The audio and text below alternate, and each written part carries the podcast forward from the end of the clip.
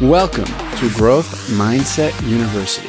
I'm your host, Jordan Paris, and this show is all about learning the lessons we should have learned in school but did not, so that we can succeed in the progressive new age of business and life we find ourselves in today. Each episode will feature a brand new lesson, and now it's time for today's lesson. So put your thinking cap on because school is now in session.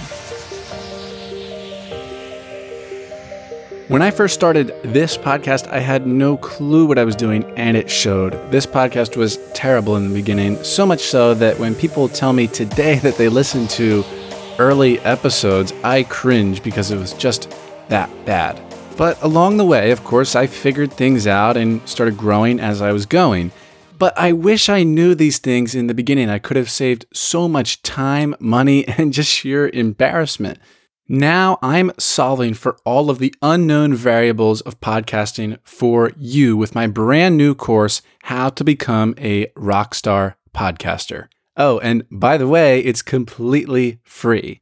In the course, I give away every single one of my secrets from marketing to building a business around your podcast and monetizing your podcast without ads. I put a ton of effort into this course over the past few months, and it is extremely professional. And this is something that people around me said I should be selling for 400 bucks, but I said no. I am giving this away for free. I couldn't think of something better to share with you. So, for free access to my new course, How to Become a Rockstar Podcaster, you can go to jordanparis.com forward slash course. That's jordanparis.com forward slash course for free access to my brand new course, How to Become a Rockstar Podcaster. I look forward to seeing you in the course. Let's build a business around your podcast. I am extremely grateful that you are here with me today on Growth Mindset University. Just want to let you know that two times per week we have interviews with the best of the best. New York Times bestselling authors, billionaires, the like, the most successful people in the world, people like Mark Manson, Naveen Jain, James Altucher, so many more. And I don't want you to miss these interviews. So go ahead and subscribe to this podcast, Growth Mindset University, wherever you are listening right now. One of my favorite things is when you reach out to our guests that we have on the show. So, for example, if you enjoy today's guest, please reach out to them. Tell them that you enjoyed today's episode. Send them that token of gratitude. Like, look, I heard John Jordan's show and it was so good. This really impacted me. If you do this with every guest, you're going to start building a world class network in record time. This is how I built my network. So, this is just another way I'm looking to give back to you here, just give you this little tip. So, reach out to our guest today. And now, without further ado, please enjoy the show.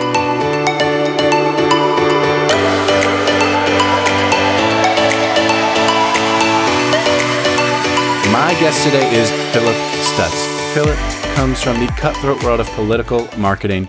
Among his victories has over two decades of experience working on campaigns with billions of dollars in political ad spend, and contributed to over 1,200 election victories, including hundreds of U.S. House campaigns, dozens of U.S. Senate campaigns, and even three U.S. presidential victories.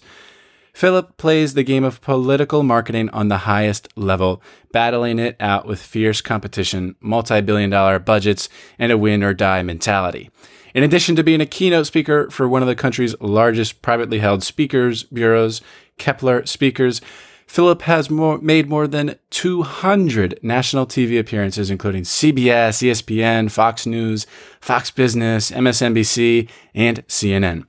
He's also appeared on some of the world's most popular podcasts, including Gary Vaynerchuk's The DailyVee, our friend the host of the James Altucher Show, James Altucher, the Dr. Drew podcast, Jay Abrahams, the ultimate entrepreneur, and Big Questions with Cal Fussman, a classic interviewer. He's so good.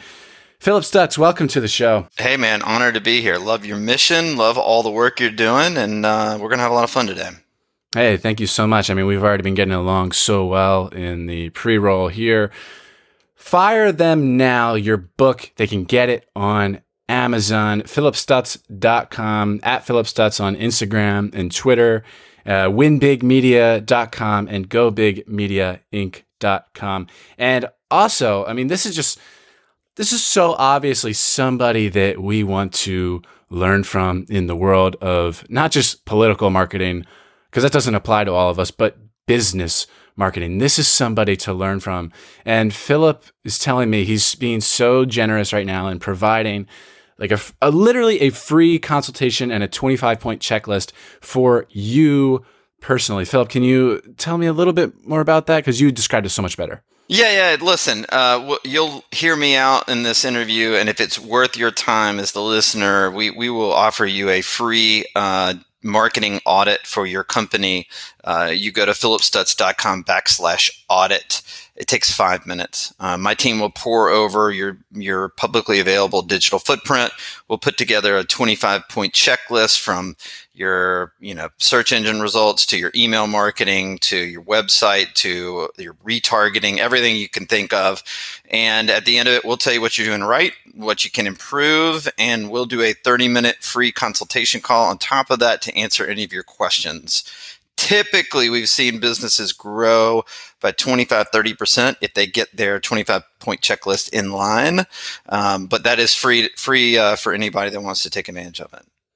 Yeah i i think you'd be a fool not to because i'm certainly going to be taking you up on it. I, I mean this is just so it's out there. Like take it. Grab this opportunity. Phillip my first question for you how different is political marketing from business marketing Man, that, first of all, it's a great question. No one ever asked that. They go straight into like Donald Trump or something. so I'm not going there. Um, but uh, it is the principles are the exact same. The execution is completely different. And so when I mean the principles, um, let me let me take that back and explain it. Um, and we're not talking about policy or what happens with guns or anything like that. I'm talking about how we run political marketing campaigns to get candidates elected. And the one thing I always do and say is that since, you know, for 23 plus years, I've been running political marketing campaigns. Uh, now we do both political and corporate, but the principles are exactly the same here's how it works. If a candidate wants to run for office and they come to me and they say, Phillip, you know, I want to run for office. What do I need to do? I'd say, what are the, what are the ten things that you're most passionate about that you want to talk about on the campaign trail? And they write them down, and then I go out in that particular state or that district and I poll the district. Now it's much more sophisticated now on the data side, but let's just say for simplicity's sake, we we poll the district. This isn't like CNN polls of who's up and who's down. This is like what issues do the voters care about? It's much more scientific. And now we overlay it with consumer data and a bunch of other things. And then we can find out in that particular district, in order for that candidate to win and at a certain percentage, right? All we need is 50 plus one to win. But typically we find a range of where, where voters are most uh, passionate, you know, at a certain level that will get us to the vote goal that wins on election day. We find what those vo- what those issues are, and then we align them with what the candidate's top ten is. So typically, we find two issues, no more, maybe three, but typically two issues that the candidates are incredibly passionate about and will vote because of those issues. And we align it where the candidate matches up on those issues. And then from that point forward, that is the way we market candidates going forward is we use data and we think about the voter before we care about what the politician thinks. And that's how we win elections. Now, the if I'm to switch this over, that's how it works on for me in principle on the corporate marketing side, the first thing I do is I work with a business to understand their customer base.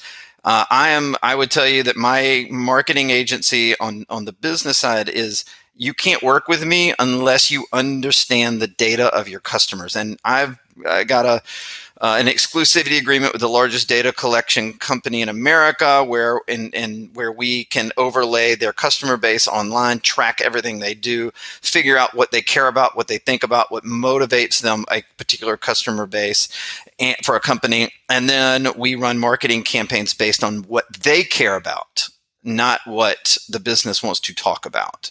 And that principle has been a game changer for us on the corporate marketing side.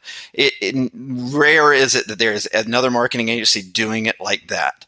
Uh, the reason I do it, Jordan, more than anything else, is I must eliminate, and this is where I wrote the book. I must eliminate the risk of the business owner before I benefit as the marketer.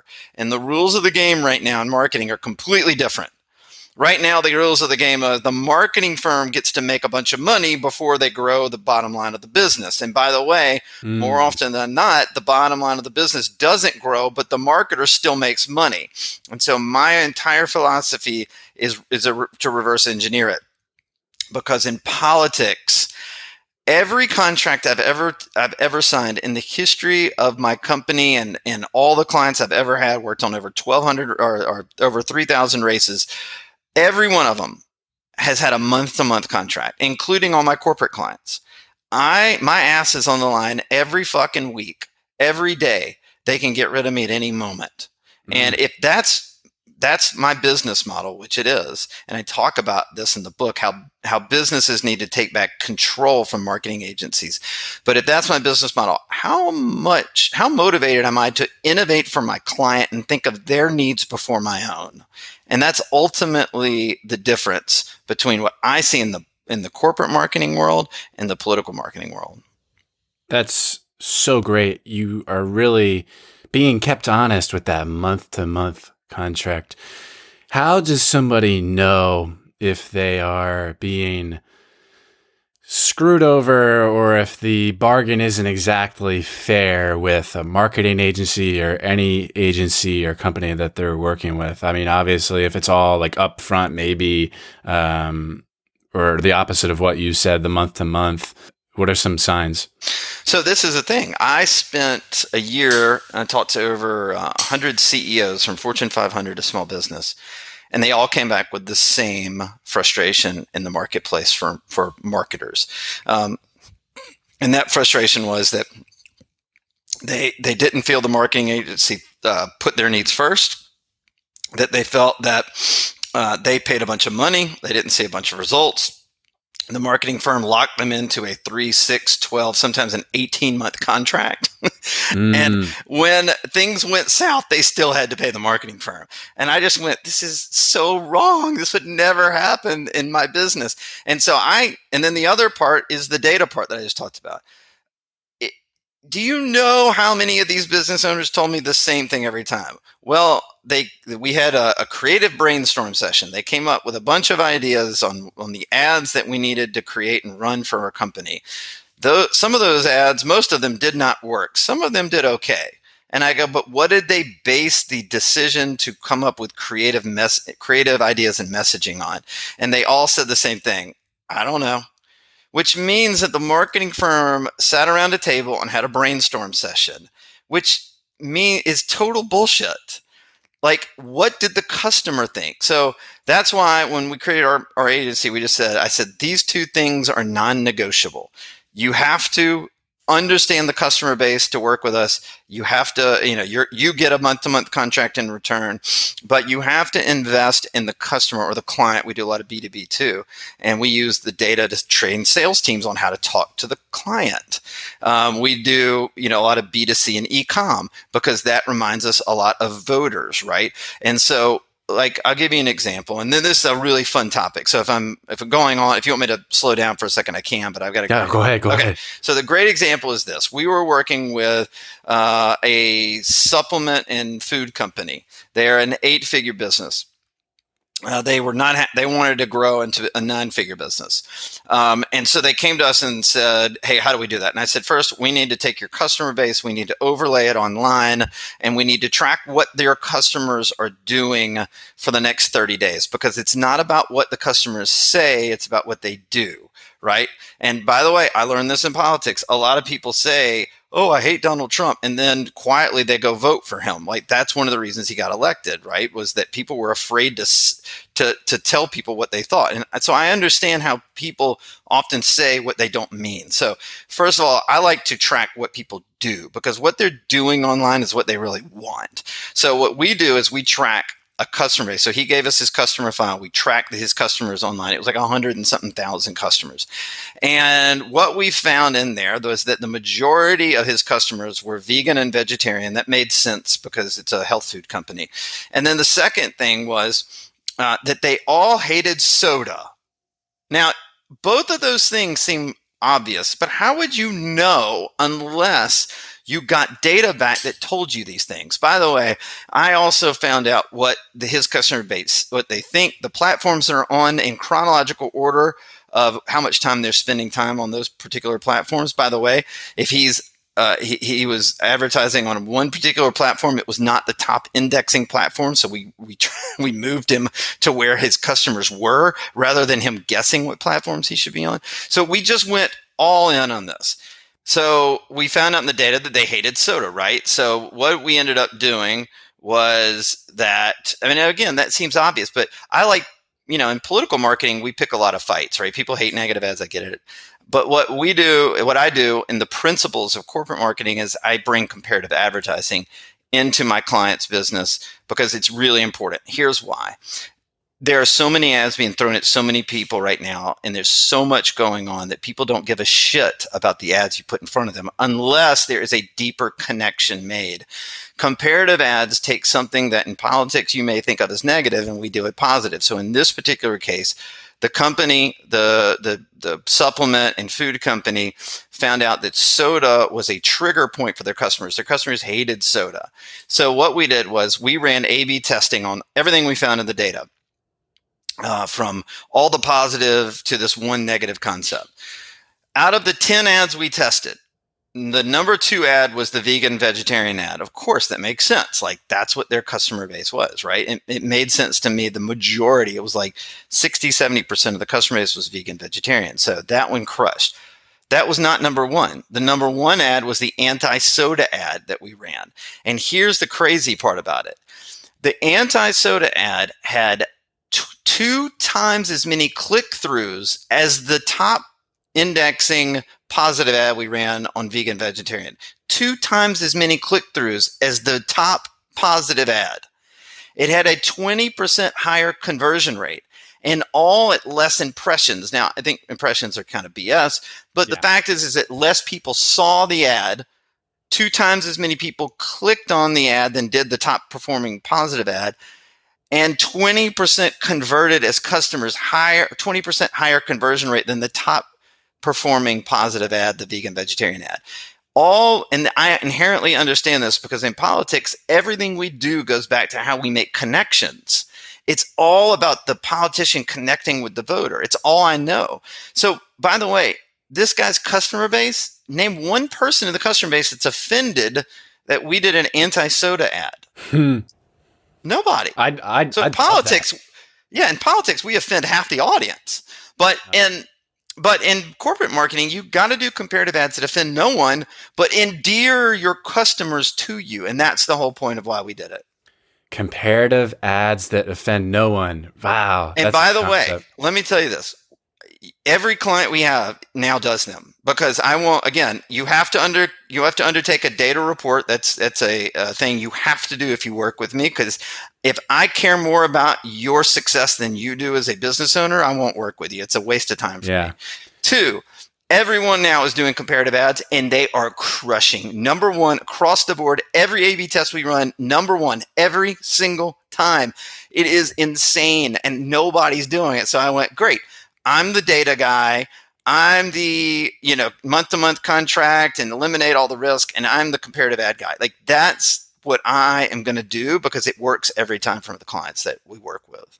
So a ton, a ton of my listeners are podcasters. Now, Mark Metry yeah. is a mutual friend of of ours. Love Love I know him guy. very. Yeah, he's been on my show twice. I've seen you on his show. Yeah, yeah, great. He's he's yeah. great should I run some ads against Mark Metry and say, this guy's podcast sucks. Never listen to it. no, that wouldn't be how I do it at all. Yeah. Uh, because you'd be offending your audience and probably his that maybe you're trying to win over some listeners. The way to do it is to take your customer base or your, you know, you can build a lookalike and your ideal listener base right? We talked about this beforehand. Like, I wanted to serve your listener base, right? What is your ideal listener base? Either you have a list or you don't. If you have a list, then I can overlay it and track everything they do for the next 30, 45 days, whatever. People come to your website, put a pixel on your website. Then I can track them every every movement they make. Then I can come back to you and I can say, this is what your customer base, your listener base thinks. This is what they like. Now, people listening right now go, that that may, may be saying like, that's creepy as shit. I'm looking at it from a completely ethical standpoint. I'm saying, let's build a like the way the world should work right now is we should all build better connections. We are so divided on everything. Everybody's woke mm. about everything. Everybody's mad about everything. I'm trying yeah. to do the complete opposite. And in a way, I'm doing it to reverse engineer something that is negative. So if I found in your customer base or your listener base that I wouldn't even play the podcast anti podcast game, I'd find out the things they don't like. You know, maybe they don't like Gary Vee. Maybe they go, that guy's old. I don't want to listen to him. You're the guy, right? Then you would run ads that say, there's a bunch of old guys in this space. I'm not. I'm the new fresh face. Like you would find a way that your customer is to go, yeah, I'm with that. I like that. I don't know what it would be. You would have to figure that out. And you, really, you'd have to figure out from what the data told you. So here's what's interesting. You mentioned about Gary Vee. There was one video I had that I posted, and it was about how like Gary Vee talks about documenting, document, document, document, and take these videos all these all the time, every day, all day, every day. And I was like, you know what? I kind of disagree with that. It was a minute video, and it was at the time where thirty thousand views for me was like, oh my god! And I got thirty seven or thirty thousand views organically, because uh, I, I was I was disagreeing with him. Is that is that uh, maybe an adjacent way to do this, or what do you? Does that relate at all? Yeah, no, I, uh, yeah, you could, but how would you know that other than that's an instinct in you, that you feel? Like you're allowed to do that. You're a business owner. Go with your instincts. You have every right to do that. I would tell you before you jump out in your instincts, why don't you figure out what your customer base wants and deliver what they want to them? Mm-hmm. Right. So I'll tell you another example. We're doing this currently, but we work for a, a major, major, major clothing brand. They produce unbelievable clothes, unbelievable quality clothes. Um, and we're running an ad right now that says, Why would you buy your clothes from a shoe company? Because the data told us that their customer base wants a higher level of clothes. Like like they they want shirts and pants and things that are high quality. So we just decided let's just go after all the sporting industry, the mass produced sporting industry, because they're the ones putting out the cheap crap. And so their customer base is not offended by that. They want higher quality. Now we pick the fight with something they don't like. So they go, yeah, I don't like, I don't like those big. Why is a shoe company? Uh, why am I buying clothes from a shoe company? Like that's what we're trying to do. Does that mm. make sense? Yes, absolutely. So comparative advertising is something that translates from political marketing to business marketing. Is there what other strategies of political marketing carry over? Are there any really effective ones that guarantee success? Yeah, it's just uh, the way we use messaging and creative more than anything else. Um, because you know, I write about this in the book, but there's this sort of stereotype that political ads are more unsophisticated than corporate marketing ads, right? And and I think it, they get the whole point wrong. Um, the point is is that we know how to drive deep, deep, meaningful uh, content that gets people to make decisions. Look, I live in a win or die world in politics. If I lose more than I win, I'm out of business. Every competitor in my space, the other political marketers, they know everybody I work for. How? Because there is a public database called the Federal Election Commission, or every state, if you work for a governor or anybody like that, they all have public databases that tell you how the politician's spending their money. So everybody I work for, every politician I work for, there is a database out there that says I am on the dole for those people. If I lose that race, my competitor already knows. So the next time I go pitch, what do you think my competitor is going to do when we're pitching the same candidate to try to win the business? they're going to cut my legs out from under me. They're going to they're going to say this guy loses, he's terrible. Let me show you all the raises he's lost. That's what happens. I've never seen anything like the cutthroat industry of political marketing. I write about this in the book, Jordan. It's really interesting. There is literally one out of a million corporate marketers come into the political marketing space and become successful. One about a million. Now, political marketers can go right over to corporate and be successful instantaneously, but corporate marketers have no clue how to dive deep into a voter's psychology and get them to vote for a particular candidate that may be mm, suspect or nefarious or mm, people just don't like in general. How does that happen? Well, we're obsessed with data, testing, creative, and messaging. And once we put all those together, it's an undefeated marketing formula that if businesses did it, they would win every time. In fact, every single client that follows our formula has grown their bottom line. Everyone. Every Undefeated. single one. Undefeated. That is excellent. And then you market to emotion. That's another universal thing. What's an example of you marketing to emotion? I mean, we market to emotion every day. You know, I mean, market to emotion is like what this is everything I just talked about, right? Um, we find out what these voters care about, and then that's finding the emotion, the emotional hook that gets them to go, I, I want to support that candidate or I want to support that product or service. On the corporate side, it is about building loyalty. See, I'm of the opinion that you have to build a true emotional connection with your customer base and then utilize them to be your greatest marketers.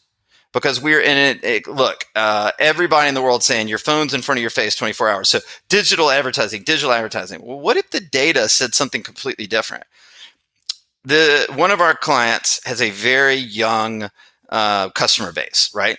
Uh, in fact, the data told us that 75% of their customer base is under 35, but 20% is over 45. They have never marketed 20% of their, their customer base. They've never marketed to. The data told us that the 45 and older customer base wants to receive direct mail marketing, like the postcards. Yeah. With offers that's what the data told us. These people, that's how they want to receive their marketing material. Not, and by the way, so I, always do this. You drop a mail piece and you overlay it. What's called a digital chase program. So you you uh, drop a mail piece. Let's say you mail five thousand people. Only those five thousand people, I can overlay them and run ads just on them. Nobody else.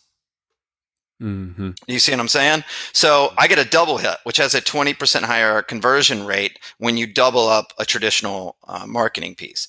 So I'm trying to figure out where they want to receive the message. I'm trying to find an emotional connection through what the data tells us. And when we do that, we, ha- we eliminate the risk of the business owner and help them grow. Are you using text message marketing? Oh, yet? yeah. Because I mean, that seems that's the new thing with. I mean, because Gary Vee, whose show you're on, you're talking about it. Gary Vee was talking about in another video, like, you know what has a hundred percent open rate? Yeah, text messages. It does. Yeah. So, yeah. what are some platforms that you would recommend? Because I think you know, obviously, everyone knows the the the you know, for email marketing, you know, you use uh, Mailchimp, Keap, you know, and slash Infusionsoft. You use that kind of stuff. Everyone knows those companies. But with text, I, I, I tell you, Phillip, it's hard for me to name too many. what do you What do you guys use? Uh, they're called Phone2Action. Uh, they're a startup. Uh, Steve Wozniak, who helped start Apple, is uh, one of the founding uh, investors. They're they're amazing. I know the founders. We've worked with them since 2014. So it may be new to a lot of people out there, but we, have been doing it for a long time because we do it both on the voter side to connect with voters and fundraise with with uh, you know donors on on uh, in political campaigns, but then we do it in in our corporate marketing too. Especially like the mail pieces. If you get a mail piece, text us. Then we can track where that particular conversion came from. You can also see it in traditional sense in billboards. We've seen it over and over again. And then the other part is video. If you're in a video and you say, hey, text 88777 now and I'll give you 10% off, boom, that's where it comes from. But that's, you can literally have a different text code for each one of these particular tactics. And when you do that, then you can track which one's working and which one's not.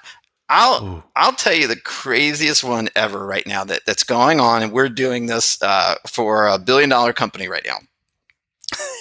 this one's the best. Like this is going to blow everybody's mind. You got to have money to do it. So, but it's fun. I'm going to tell you about it anyway. Yeah, yeah. And I've never talked about it. I talk about it when I pitch clients. I've never, ever, ever talked about this before.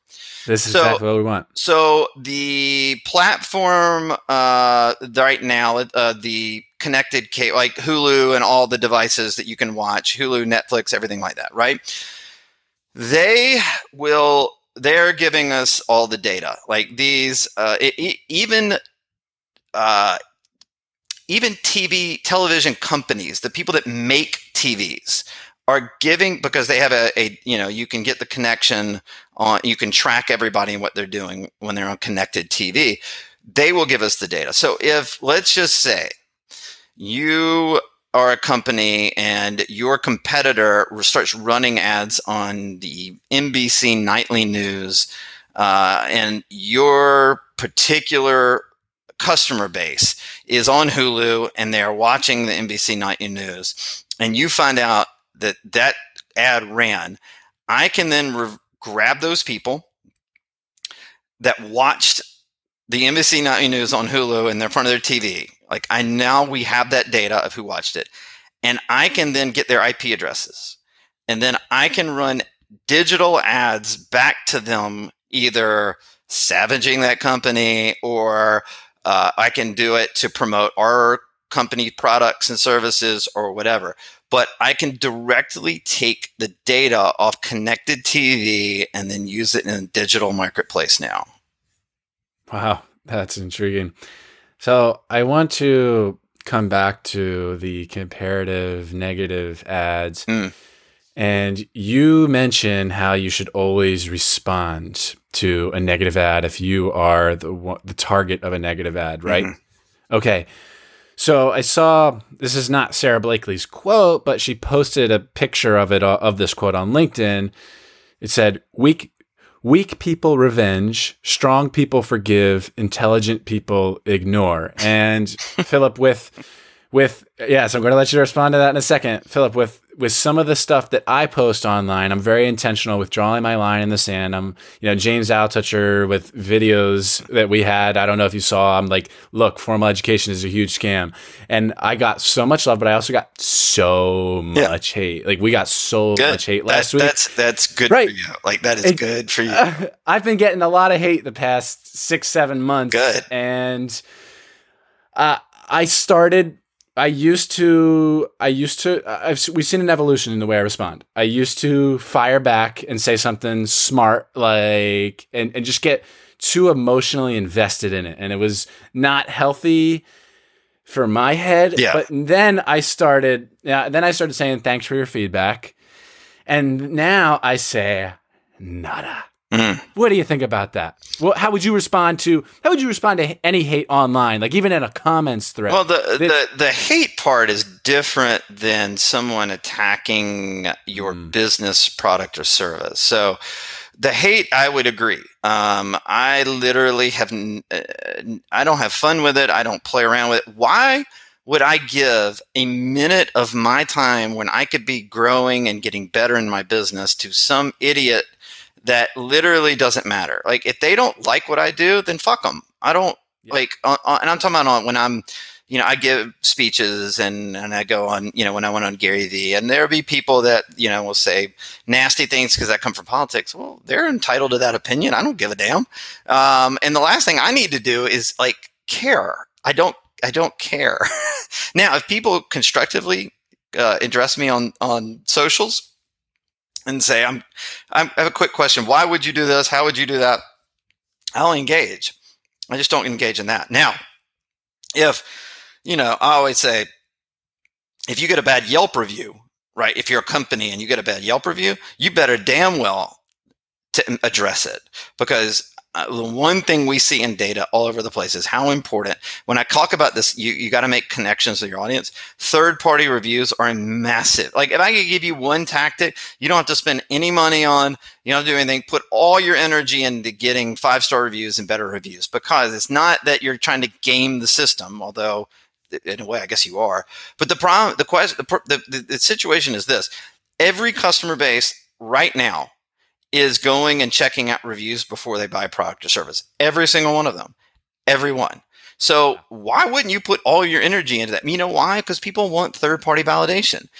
Uh, here's a great one. If a third, like if if someone introduces me to someone that's semi-famous and says, "Ah, oh, Phillip's amazing. He comes from this world of politics. He's got this unique perspective. You should talk to him." That person will talk to me 100% of the time. If I cold email that particular person and say, "Hey, I come from this unique world of politics. You know, you should check me out." Uh, he it's maybe 5% of the time that they would respond. And even then it's like, "Okay, thanks." And that's all you get. So everything is third party validation now. Everything.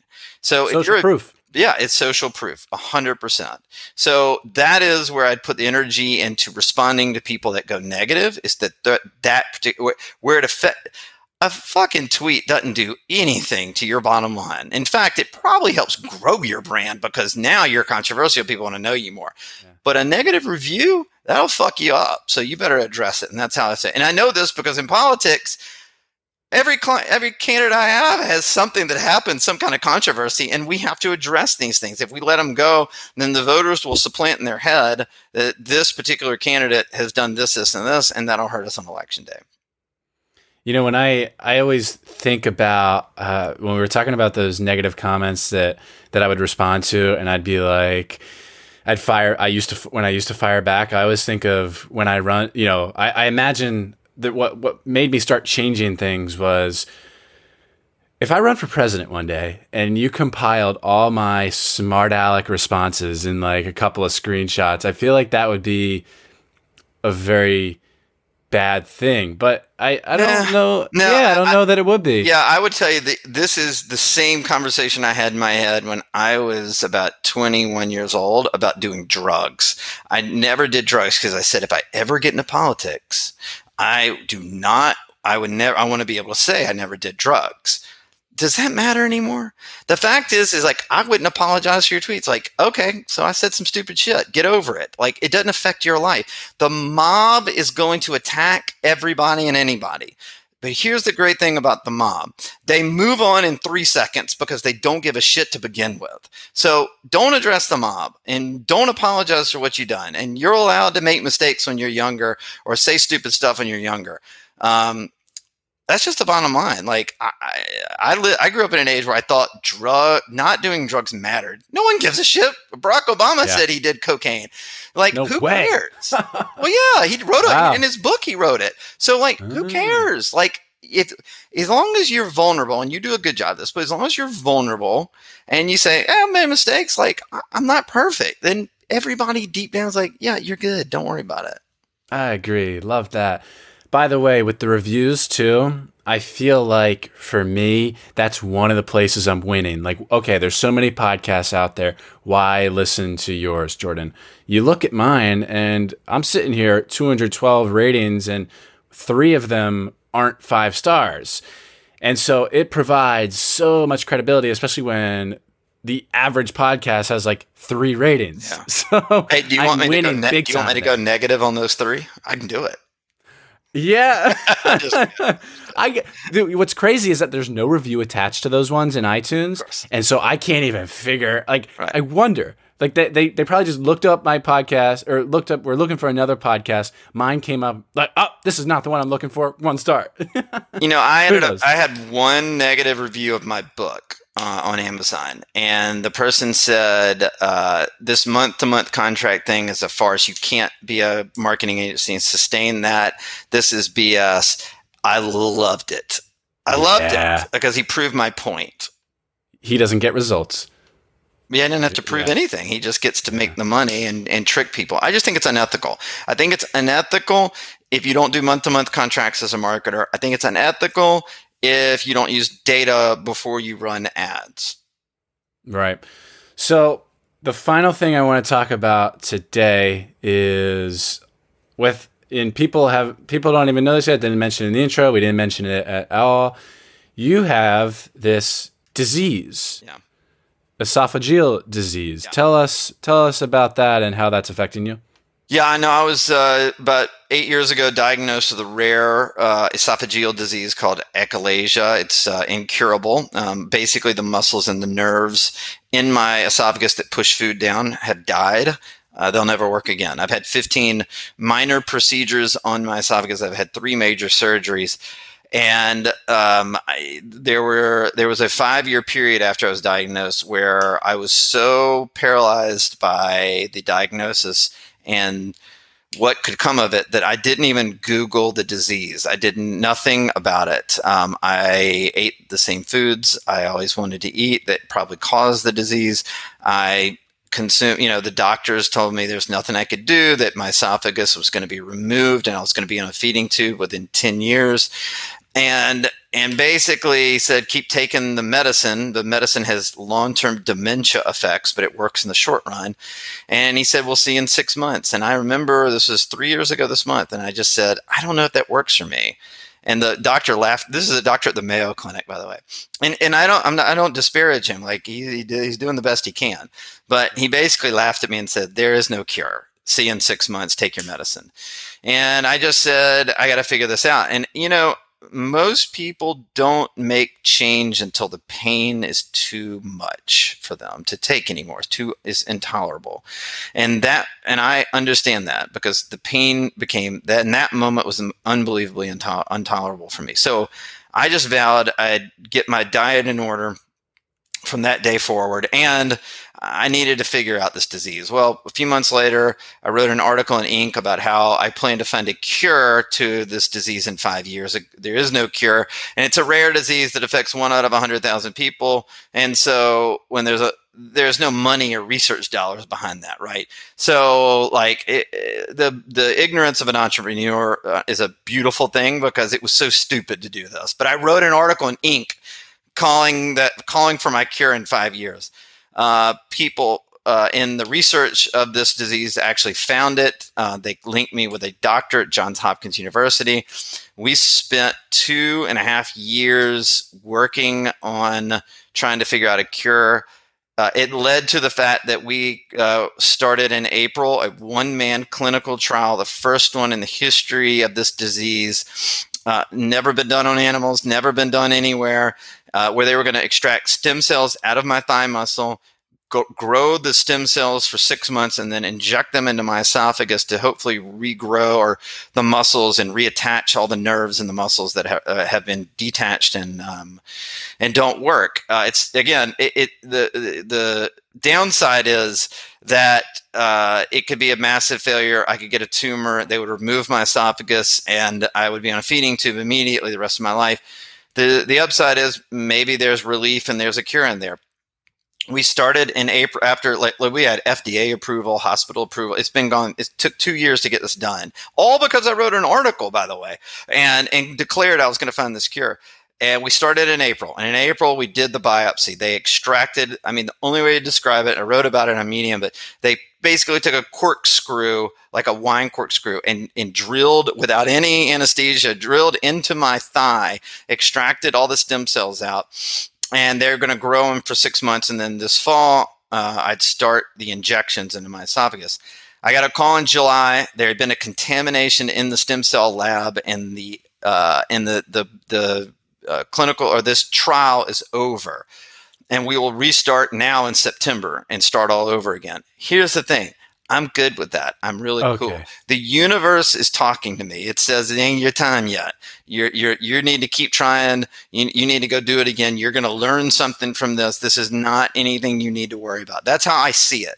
And so, you know, whether it's that or whether it's anything in my life, uh, the disease is the greatest thing that ever happened to me. If I'm to lose my esophagus tomorrow, I'd say the same thing because the fact is is that it focused me like I'd never focused in my life. It focused me more importantly on the way I treat people, my family relationships with my child and my wife. It inc- it made my business partnerships a million times better. It made me selfless it made uh, it, it is the reason we've had massive growth in all of our companies um, because I'm doing things for the right reason, and I didn't always lead that way. I, I, I probably I didn't probably I was a selfish um, person that blamed other people and just uh, it held me back probably 10 years of being held back. And so um, that's sort of the nuts and bolts of the disease. I'm still working on this clinical trial. We'll restart in the fall of, ni- 2019 and we'll see what happens.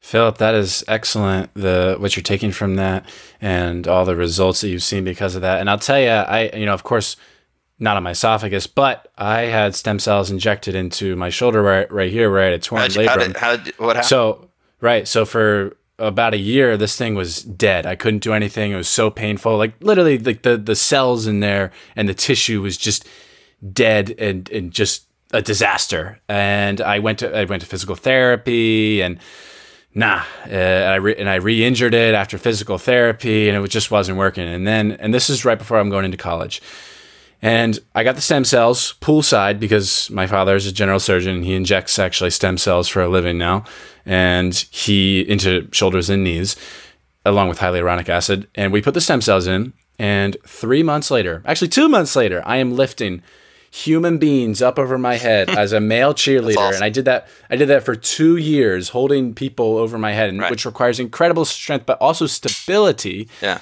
uh, which is what the labrum specifically deals with uh, shoulder stability. And i i've never had pain. I like i thought for the rest of my life this thing is done. I couldn't throw and now I can I can do everything. That's so awesome. I've had me- incredible results with stem cells, and I pray you do the same. Oh, thanks, man. T- keep me updated yeah. on that, and, and uh, that's awesome. Glad it worked for you.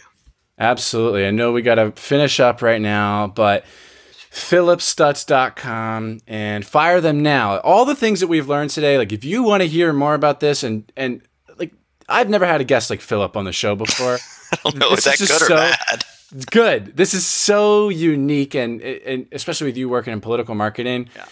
And I strongly believe and endorse your marketing strategies, and I need people to learn more about this. And it's not something I can teach; it's only something you can teach. So check out the book, Fire Them Now, on Amazon, and tell us about your consultation again that you're giving away. Yeah, it's the five minute uh, free marketing audit. Um, go and fill it out literally five minutes, and um, you can then. Uh, uh, we'll my team will take two or three business days, pour over your digital footprint. We'll put a 25 point checklist together on things you're doing right and the things you can improve. And we'll do a 30 minute free consultation to answer any questions and go over anything. And um, look, if people, this is all free. If you go after that, man, that guy gave me value. I want to work. I trust him. I want to work with him. That's awesome. If you want to just take it and run with it, you do that too. So that's the offer. And what's the link for that? phillipstutts.com backslash audit. It's also on my company page, winbigmedia.com. Excellent. Phillip Stutts, you are the man. Thank you very much. I appreciate you, man.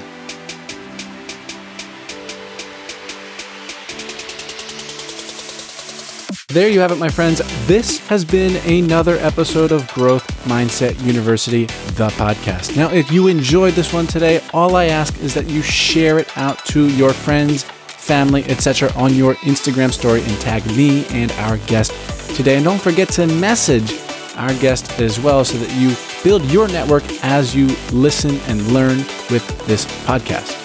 And if you really believe that hearing the message of growth is important to the world and you want to help others find our show and you're not satisfied with just taking a screenshot and sharing this on your Instagram story, well, I've got good news for you. You can go the extra mile in helping spread this message of growth. You can leave us an honest rating and review in Apple Podcasts. We have over 200 ratings right now, and it has made a gigantic difference for this show, not only helping people find the show, but getting awesome guests. Thank you all so very much. And until next time, my friends, make every day count, live to learn, and grow to give.